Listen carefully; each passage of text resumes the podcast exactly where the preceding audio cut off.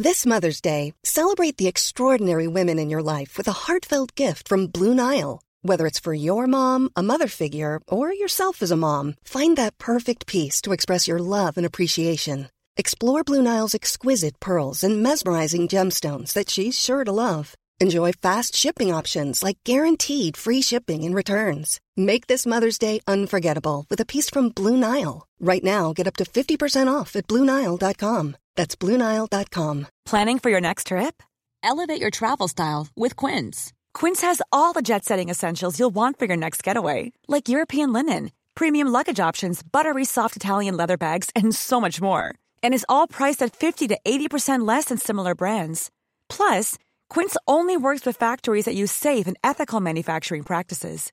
Pack your bags with high-quality essentials you'll be wearing for vacations to come with Quince. Go to quince.com slash pack for free shipping and 365-day returns.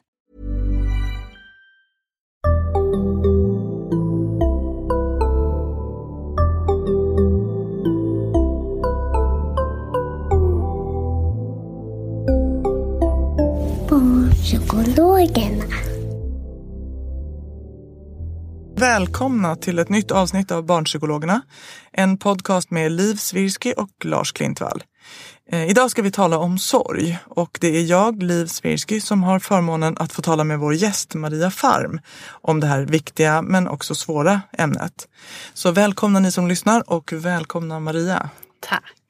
Du kan väl börja med att presentera dig själv. Ja, jag är psykolog och KBT-terapeut och jobbar på egen mottagning sedan mer än tio år tillbaks. Mycket med ja, bland annat sorg men också ångest och nedstämdhet och stress och så. Mm. Skrivit eh, populärpsykologiskt för vuxna.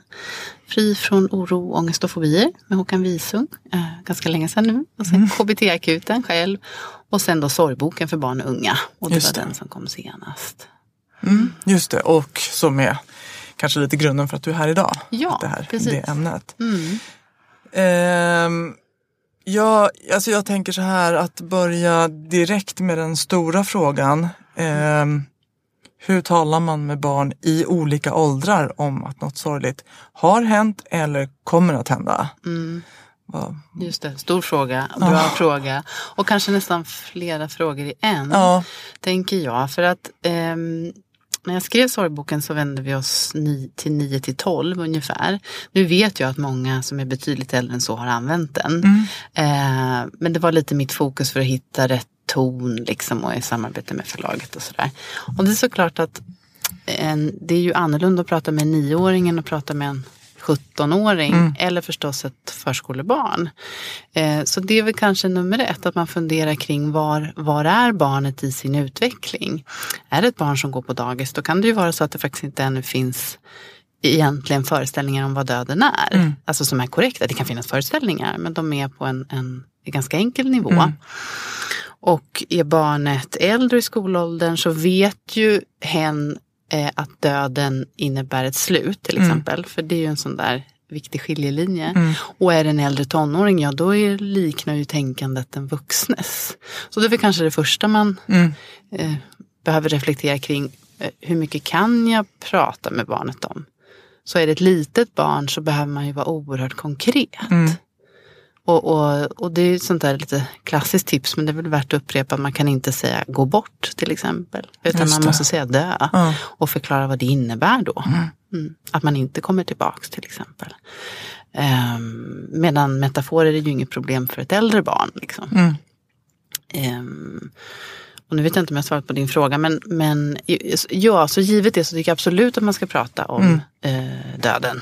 Och också om eh, just det här att det, det, ja, det kommer att bli så eller en person är svårt sjuk till exempel. Eller så. För att eh, jag tycker att det är värre det vi inte pratar om. Mm. Det blir svårare. Mm. Det blir svårare för oss vuxna, men jag tror att det blir ännu svårare för barn. Därför att barn är så oerhört bra på att känna in stämningar och känslor. De är ju ofta bättre på det än vi Mm. vuxna. För att de behöver det som verktyg eftersom de kanske inte alltid har hela tänket än. Eller det här. De är inte färdiga liksom, i, i hjärnan om vi ska vara väldigt krassa. Så att de är ju superbra på att känna in stämningar. Om de känner att det är någonting stort och obehagligt där som vi inte pratar om. Då blir ju det mycket värre Mm. För dem om vi inte pratar om det.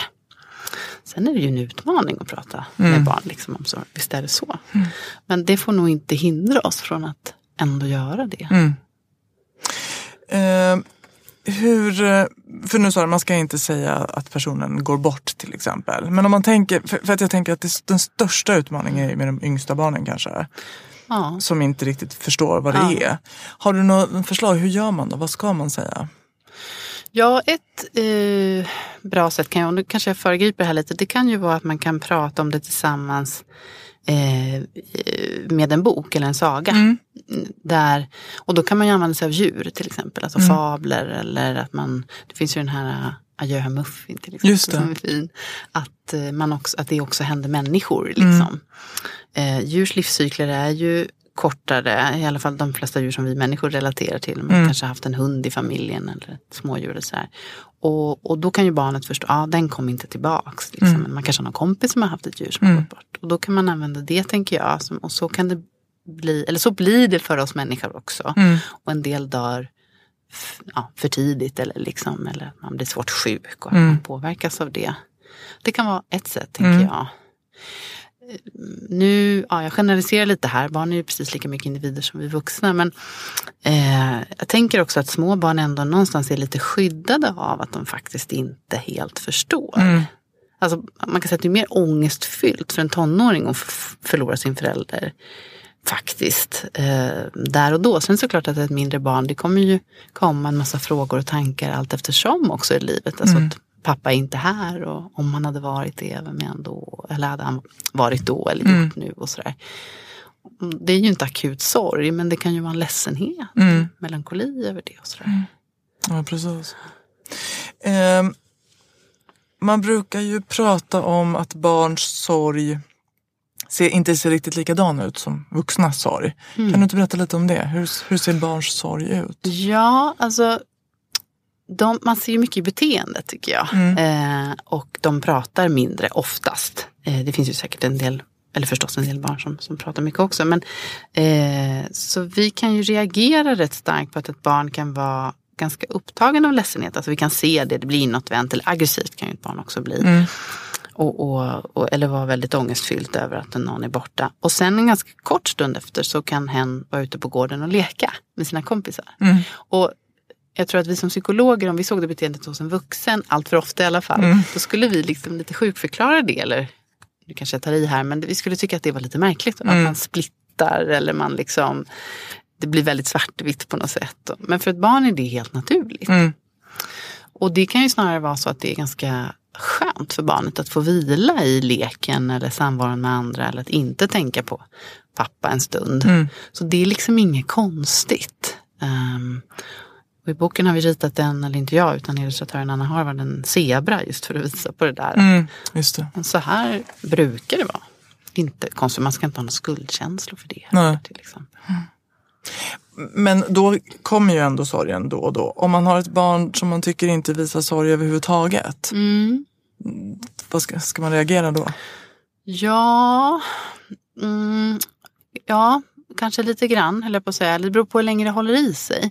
Jag tycker att en del barn håller en del inne om de märker om mamma då är väldigt ledsen av naturliga skäl för att pappa har gått bort.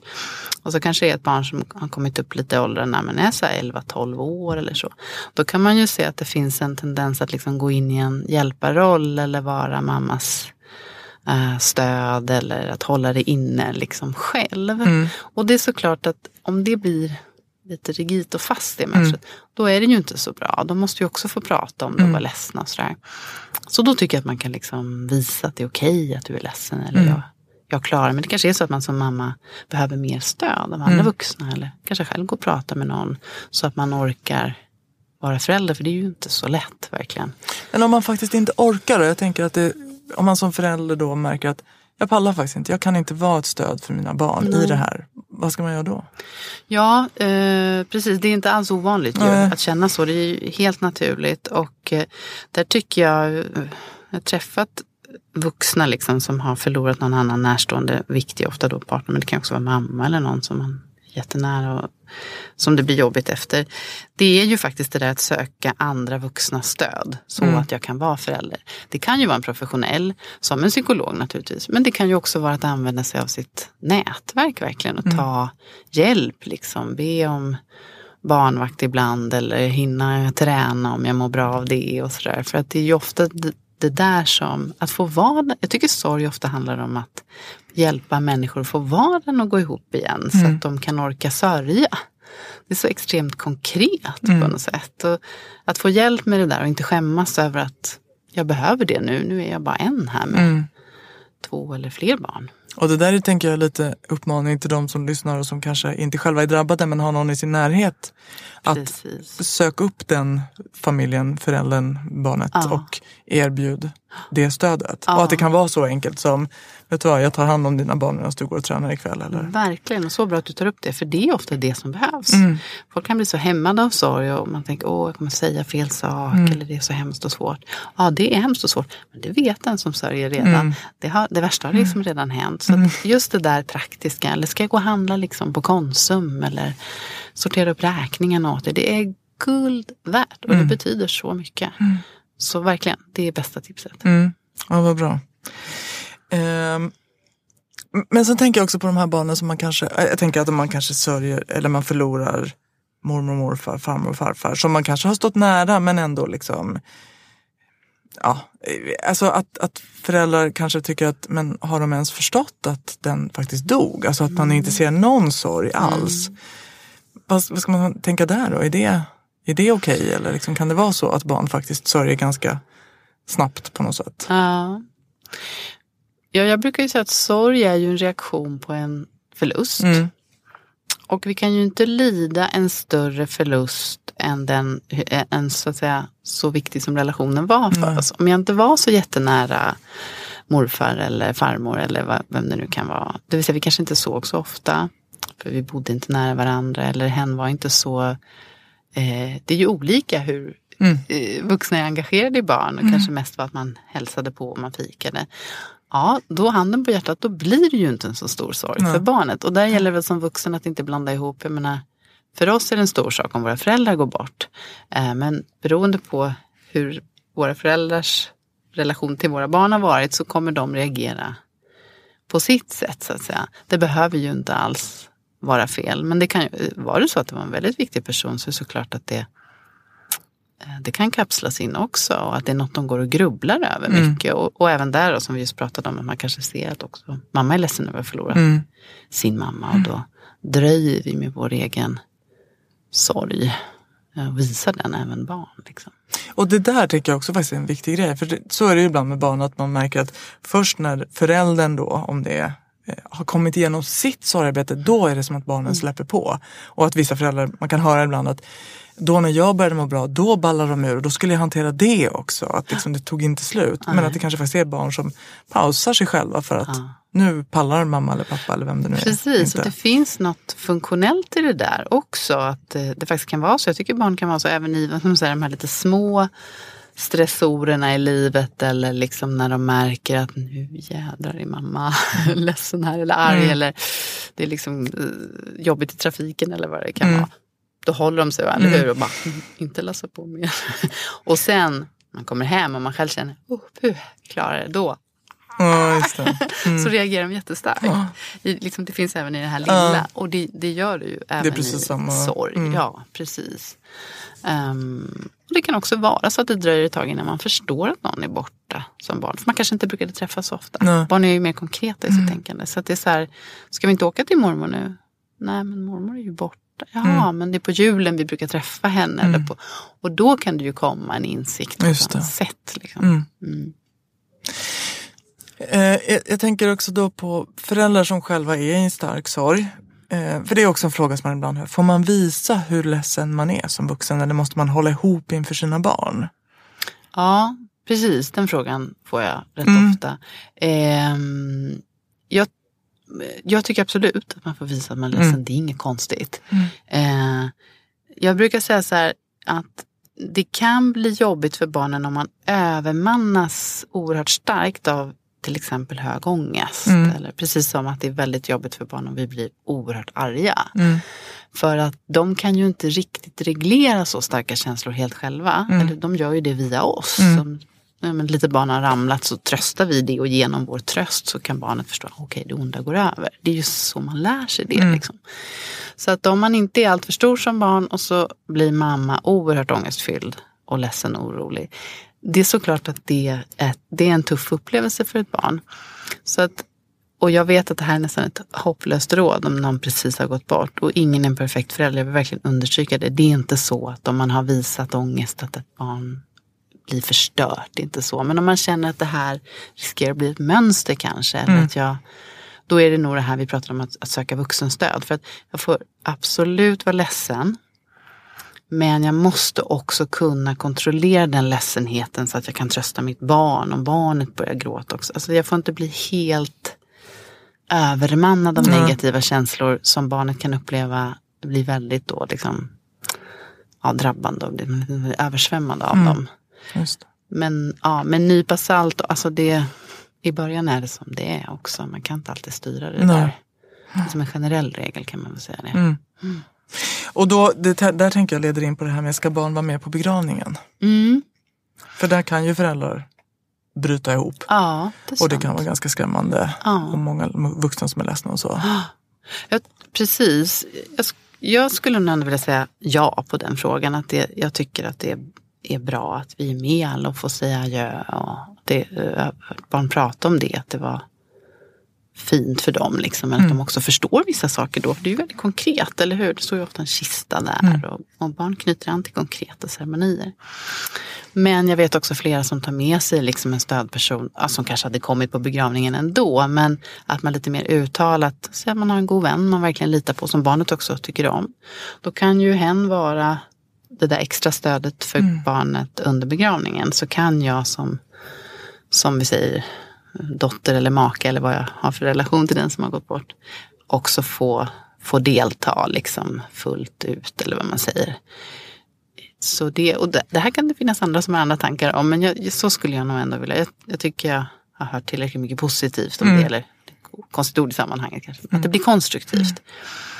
Eh, för jag har också hört lite äldre generationer där man tänkte annorlunda, alltså äldre klienter där eh, ja, man skulle bara forsla bort den döde snabbt. Så skulle man knappt prata om personen längre och eh, ja, med på begravningen fick de väl vara, men det var som att mamma bara försvann. liksom. Och för en del, det blir ju så här livslångt trauma. Eh, att inte få ta adjö eller få dela den upplevelsen med någon. Och man gjorde ju det i någon slags god tro, att det var farligt för barn att prata om det, såklart. Men idag känns det ju väldigt märkligt för oss att göra så bara. Ja, verkligen. Ja, men det är bra, för det tror jag också är en sån här eh, fråga som många går med. Och framförallt kanske när det gäller små barn. Ja. Eh, och jag kan också tänka den frågan när det gäller riktigt små barn som kanske inte ens fattar. En tvååring som kanske springer fram och tillbaka i kyrkogången under tiden. Och liksom, Bra att du tar upp det, för det hade jag nog faktiskt också tänkt säga. Just att Är det riktigt små barn så kanske det inte är rimligt och möjligt att de är med. Och att det just då stör ja, den vuxna att få delta fullt ut. Och ett sånt barn kommer ju inte minnas heller. Så där tror jag att en del vill ha med barnet för att själv känna att nu är vi här allihopa. Och, man känner ju sitt barn, klarar av den här situationen eller inte. Men är det ett väldigt litet barn som inte själv, så att säga, förstår mig rätt, får ut något av det. Då tycker jag att det kanske kan vara på sin plats att man har en barnvakt. Liksom. Eh, jag tänker ju från det att barnet kan minnas själv egentligen. När säger så här. precis. Ja. Ready to pop the question? The jewelers at BlueNile.com have got sparkle down to a science with beautiful lab grown diamonds worthy of your most brilliant moments. Their lab grown diamonds are independently graded and guaranteed identical to natural diamonds, and they're ready to ship to your door. Go to BlueNile.com and use promo code LISTEN to get $50 off your purchase of $500 or more. That's code LISTEN at BlueNile.com for $50 off. BlueNile.com code LISTEN. Planning for your next trip? Elevate your travel style with Quince. Quince has all the jet setting essentials you'll want for your next getaway, like European linen, premium luggage options, buttery soft Italian leather bags, and so much more. And is all priced at 50 to 80% less than similar brands. Plus, Quince only works with factories that use safe and ethical manufacturing practices. Pack your bags with high-quality essentials you'll be wearing for vacations to come with Quince. Go to quince.com slash pack for free shipping and 365-day returns. Wow! Nice. Yeah! What you're hearing are the sounds of people everywhere putting on Bombas socks, underwear, and t-shirts made from absurdly soft materials that feel like plush clouds. Yeah, that plush. And the best part? For every item you purchase, Bombas donates another to someone facing homelessness. Bombas. Big comfort for everyone. Go to bombas.com slash ACAST and use code ACAST for 20% off your first purchase. That's bombas.com slash ACAST. Code ACAST. Ehm, finns det lägen då när man ska söka hjälp för sitt barns sorg? Mm. Ehm, jag får till exempel ibland frågan eh, av föräldrar ehm, som söker för sitt barn för att hen har mist en förälder igår. Det- Den måste få prata med någon. Just det. Vad tänker du om, om det? Ja, det tänker jag är alldeles för snabbt förstås. Och lite så här chockreaktion också. Man ska göra rätt, eller hur? Just vid kris och trauma och sådär så vet vi att vi egentligen behöver det vanliga runt om oss. Mattan har ryckts bort under våra fötter och det vi behöver är välkända ansikten, eh, lugn och ro, eh, vanor och skruva ner kraven på vad vi ska klara av på jobbet om vi är vuxna eller i skolan och sådär. Men kanske inte särskilt mycket nytt och, och, och verkligen inte alls säkert någon ny person att prata med. Så det tycker jag man ska vänta lite med. Det kan vara att man som vuxen behöver stöd och kan få prata med någon, alltså vad, hur ska jag vara förälder? Börja så, tycker jag. Eh, och och att, mm, att man ser till att skolan så att säga ja, informeras på rätt sätt och att de kan hjälpa barnet att man kanske berättar för klassen innan barnet kommer tillbaks och sådana där grejer. Det är ju viktigt. Men jag tycker inte att man ska börja med att dra igång det där. Utan, och det är jättesvårt att säga så här generella riktlinjer. Men om man tänker sig att efter ett antal månader så vill man ju gärna se på ett barn att det i alla fall inte så att säga mm, går eh, backar eller så att det blir mer introvert eller mer aggressivt eller kanske tvångsmässigt kan man bli också efter ett dödsfall. Alltså verkligen kolla lås och lampor och ljus och sådär. Eh, eller få problem med liksom rejäla problem med sömn och aptit. Och, om man märker att det där förvärras snarare än att det kanske släpper lite även om man är ledsen och så. Men att man vill ju att det ska gå i den riktningen att barnet mer och mer också kan styra sin egen uppmärksamhet mot det som hen vill göra eller leka med. Eller att man, kan, man, man går till sina aktiviteter som man brukar. Eller så att den, det är åt det hållet man vill att det ska gå. Om man ser att det är tvärtom, att det här inbundna eller aggressiva eller eh, noja, tvångsmässiga, matvägrar, vad det nu kan vara. Om det blir värre, då ska man absolut inte tveka att söka hjälp. Det tycker jag ju. Men inte liksom dagen efter. Det, Nej precis, för då Nej. tänker man värre efter några månader. Alltså för att det, att det blir värre initialt, det, kan man, det är en del av sorgreaktionen. Oh, ja, självklart. Ja, precis. Precis. Nu, det är så svårt att liksom ge några fasta riktlinjer. Men om man tänker efter ett halvår, om man säger något sånt. Att det inte går lite, lite framåt så här eh, över tid, utan tvärtom. Då tycker inte jag att man ska tveka Nej. och söka hjälp. Hur kan man, eh, jag tänker att eh, hur, hur man kan hjälpa sitt barn att bearbeta en sorg. Och då tänker jag till exempel, ska man ha foton uppe på den som har gått bort? Ska man prata om den? Ska man titta på filmer ihop? Och så har du några råd eller tips där? Ja, jag tänker att det ska ju kännas rätt för familjen och liksom naturligt. Alltså så här, så här vill vi förhålla oss till det. Så det, det är svårt att säga exakt så här, det här är det enda rätta. Men jag tänker på en familj där jag vet att man gjorde man gjorde en liten hörna liksom för pappa då som hade gått bort. Där det var liksom foto, någon tröja han hade och lite så speciella saker som var knutna till pappa. Och i början så hade de den framme hela tiden. Det kanske var ett år. Ja, det var nog ganska lång tid. Sen plockade de bort den. Mm. Och det var, om jag minns rätt, på ett av barnens förfrågan faktiskt. För att jag tror att hon var lite så här, "Du, jag blir sorgsen lite för ofta. Eller, och då förstod ju mamman då, som jag träffade så att säga, eh, att ja, men så vill vi ju inte riktigt ha det. Det här är ju för att minnas pappa. Och, eh, så då plockade de bort och så tog de fram det ibland. när de kände för det eller något av barnen bad om det. Och det tycker jag är en fin bild över ungefär kanske också hur sorgen är även inombords. Att i början är det ju sådär akut. Vi har det här framför synfältet hela tiden. Oh, han är borta, han är borta. Det svider liksom, eller hur? Det är där hela tiden. Men efter ett tag så är den ju mer inne. Och så kommer den fram ibland för att någonting kanske triggar mig i min omgivning eller ett minne. Så, och det, så de valde att göra så även med en sån där plats. Så det, det tycker jag det är fint och många vill nog i början att det ska finnas hela tiden fram. Också för barn är så konkreta. Det blir ju ett sätt för barn att prata om pappa och att kanske nästan att pappa är lite med fortfarande. Och, och sådär.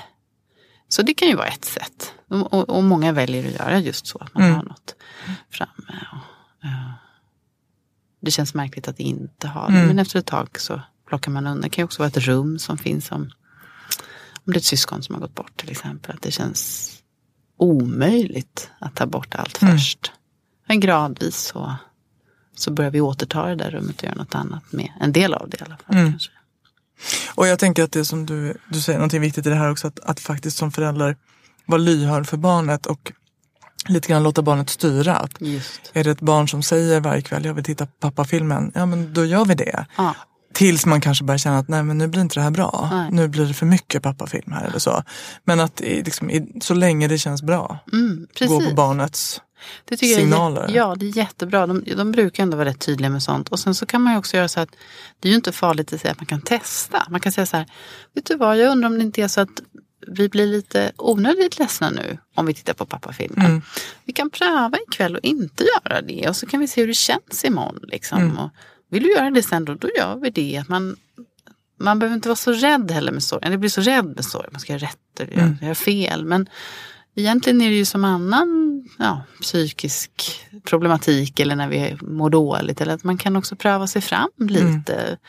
Vi går ju inte sönder av det så att säga. Utan att man kan, och, och barn är ju konkreta ofta så då kan de märka liksom att ja, det var faktiskt kanske lite skönt att inte kolla varje kväll. Och jag somnade lite gladare eller något så här. Ja men då gör vi så. Så det behöver man inte heller vara rädd för tycker jag. Och sen ska man ju också komma ihåg tänker jag, att sorg är en av alla de känslor som vi har och att de alla fyller en funktion men att det också finns ganska mycket självläkande kraft i oss. Liksom. Att, att, eh, som du säger, det går inte sönder. Det är inte som att om man inte som förälder gör rätt med barnets sorg så kommer det gå fel. Utan barnet har en egen kraft att hantera sin sorg. Eh, så att får den gå i sin egen riktning så kommer det att lösa sig. Precis. Därmed inte sagt att det inte alltid kommer att finnas saknad och så. Nej men visst. Men det blir något man lever med. Ja, och det är viktigt att inte liksom sjukförklara naturliga känslotillstånd. Utan det. ibland är det ju bara att, andas djupt liksom och låta känslan komma. Men också klinga av efter ett tag. För det gör ju faktiskt starka känslor. Mm.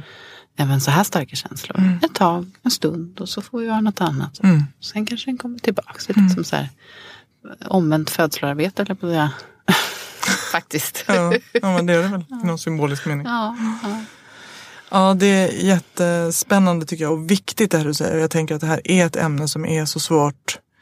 Eh, som, vi inte, som ju inte är tabubelagt i sitt innehåll men som vi ändå så gärna inte pratar om för att det är så smärtsamt.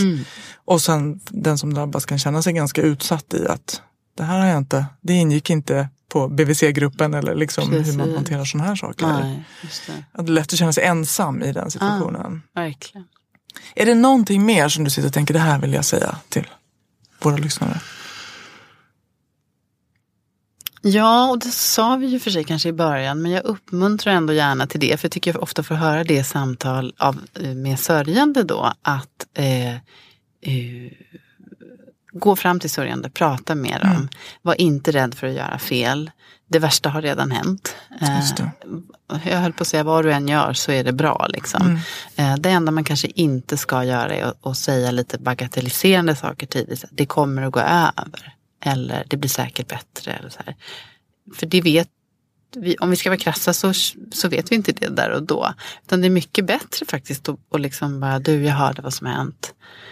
Eh, jag är jätteledsen för din skull. Liksom. Eh, vad kan jag göra för dig? Eller, alltså att man ställer ganska öppna, fria frågor så här och bara, bara visa att du finns där. För jag har liksom suttit i samtal med folk som du vet, sett folk de känner gå över gatan och, jag, och det blir jättejobbigt. Eller så där att man, man vet inte när man träffar den där bekanta eller kollegan efter några månader att vet du om min dotter gick bort? Liksom. Att då Mm. Den som sörjer får fråga ungefär och det är jättejobbigt. Mm. Så att även om det tar emot, även om jag önskar att det inte fanns där så är det mycket bättre att säga jag hörde vad som hände, jag är så ledsen. Mm. Mycket, mycket bättre. Finns det någonting sådär som man, för du var inne lite på det med skolan, prata om det innan barnet kommer tillbaka. Men finns det något mer råd? Sådär, hur kan lärare till exempel i en grupp där ett barn har förlorat någon nära, hur kan de möta klassen? Ja. Eller hela årskursen kanske? Ja, va? just det. Idag är det ju bra på så sätt att det faktiskt det finns ju ofta liksom krishandlingsplaner inom, och det är ju till och med lag på det inom organisationer av en viss storlek sådär. Och då är det många gånger så förstås det traumatiska kriser, eller stora olyckor och sådär. Men det gör ju att man har rutiner många gånger ändå kring hur vi gör när någonting händer. Och som lärare tycker jag att man ska ta hjälp av elevhälsan, eh, som det i bästa fall finns. Och, och kanske just prata om hur ska jag prata med klassen. Eh, och, och rektor och sådär, att man har ett stöd och att, att det finns en stund för klassen att ta upp frågor och lyfta saker. Och, och eh, man kan också just läsa en bok tillsammans, kanske en skönlitterär bok. Eller att man kan få gestalta eller rita teckningar kanske till den som kommer om man är i den åldern. Att man ger rum och tid för reflektion. Eh, och och liksom tar emot eh, barnet som kommer eh, tillbaka från att kanske varit hemma ett tag.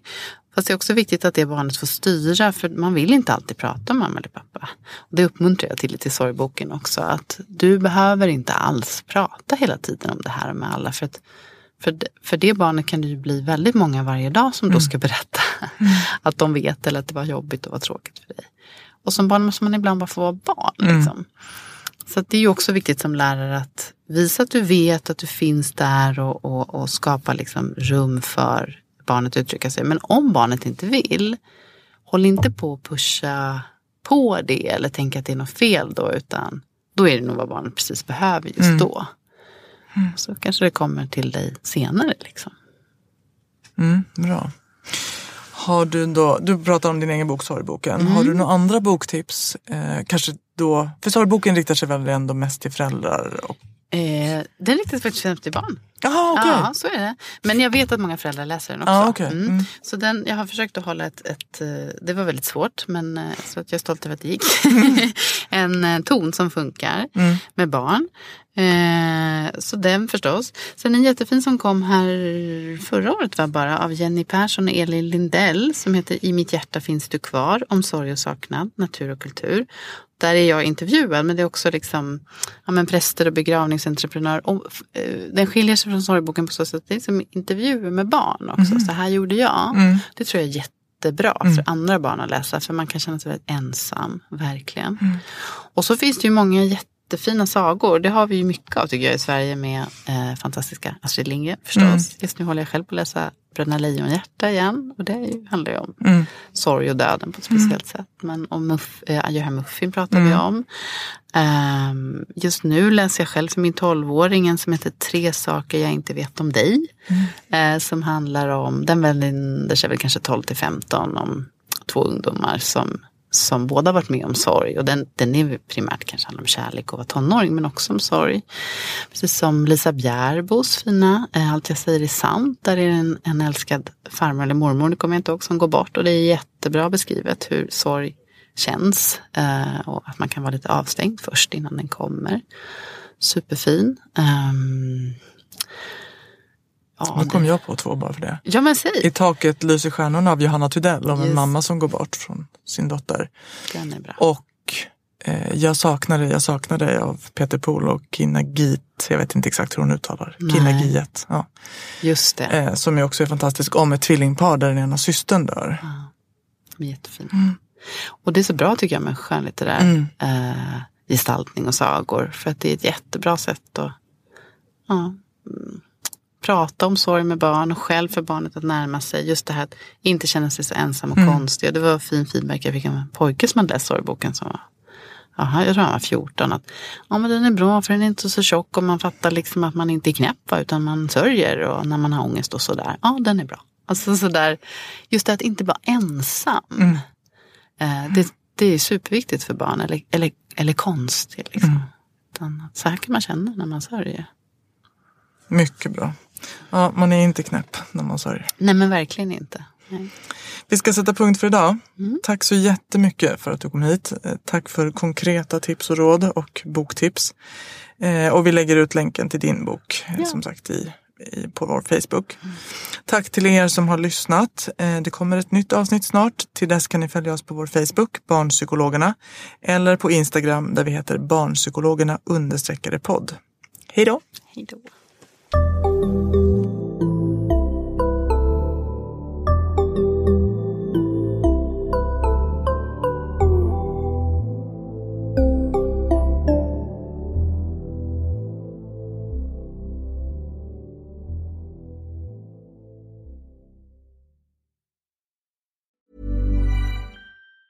Normally, being a little extra can be a bit much, but when it comes to healthcare, it pays to be extra. And United Healthcare makes it easy with Health Protector Guard fixed indemnity insurance plans. Underwritten by Golden Rule Insurance Company, they supplement your primary plan, helping you manage out of pocket costs without the usual requirements and restrictions like deductibles and enrollment periods. So when it comes to covering your medical bills, you can feel good about being a little extra. Visit uh1.com to find the Health Protector Guard plan for you.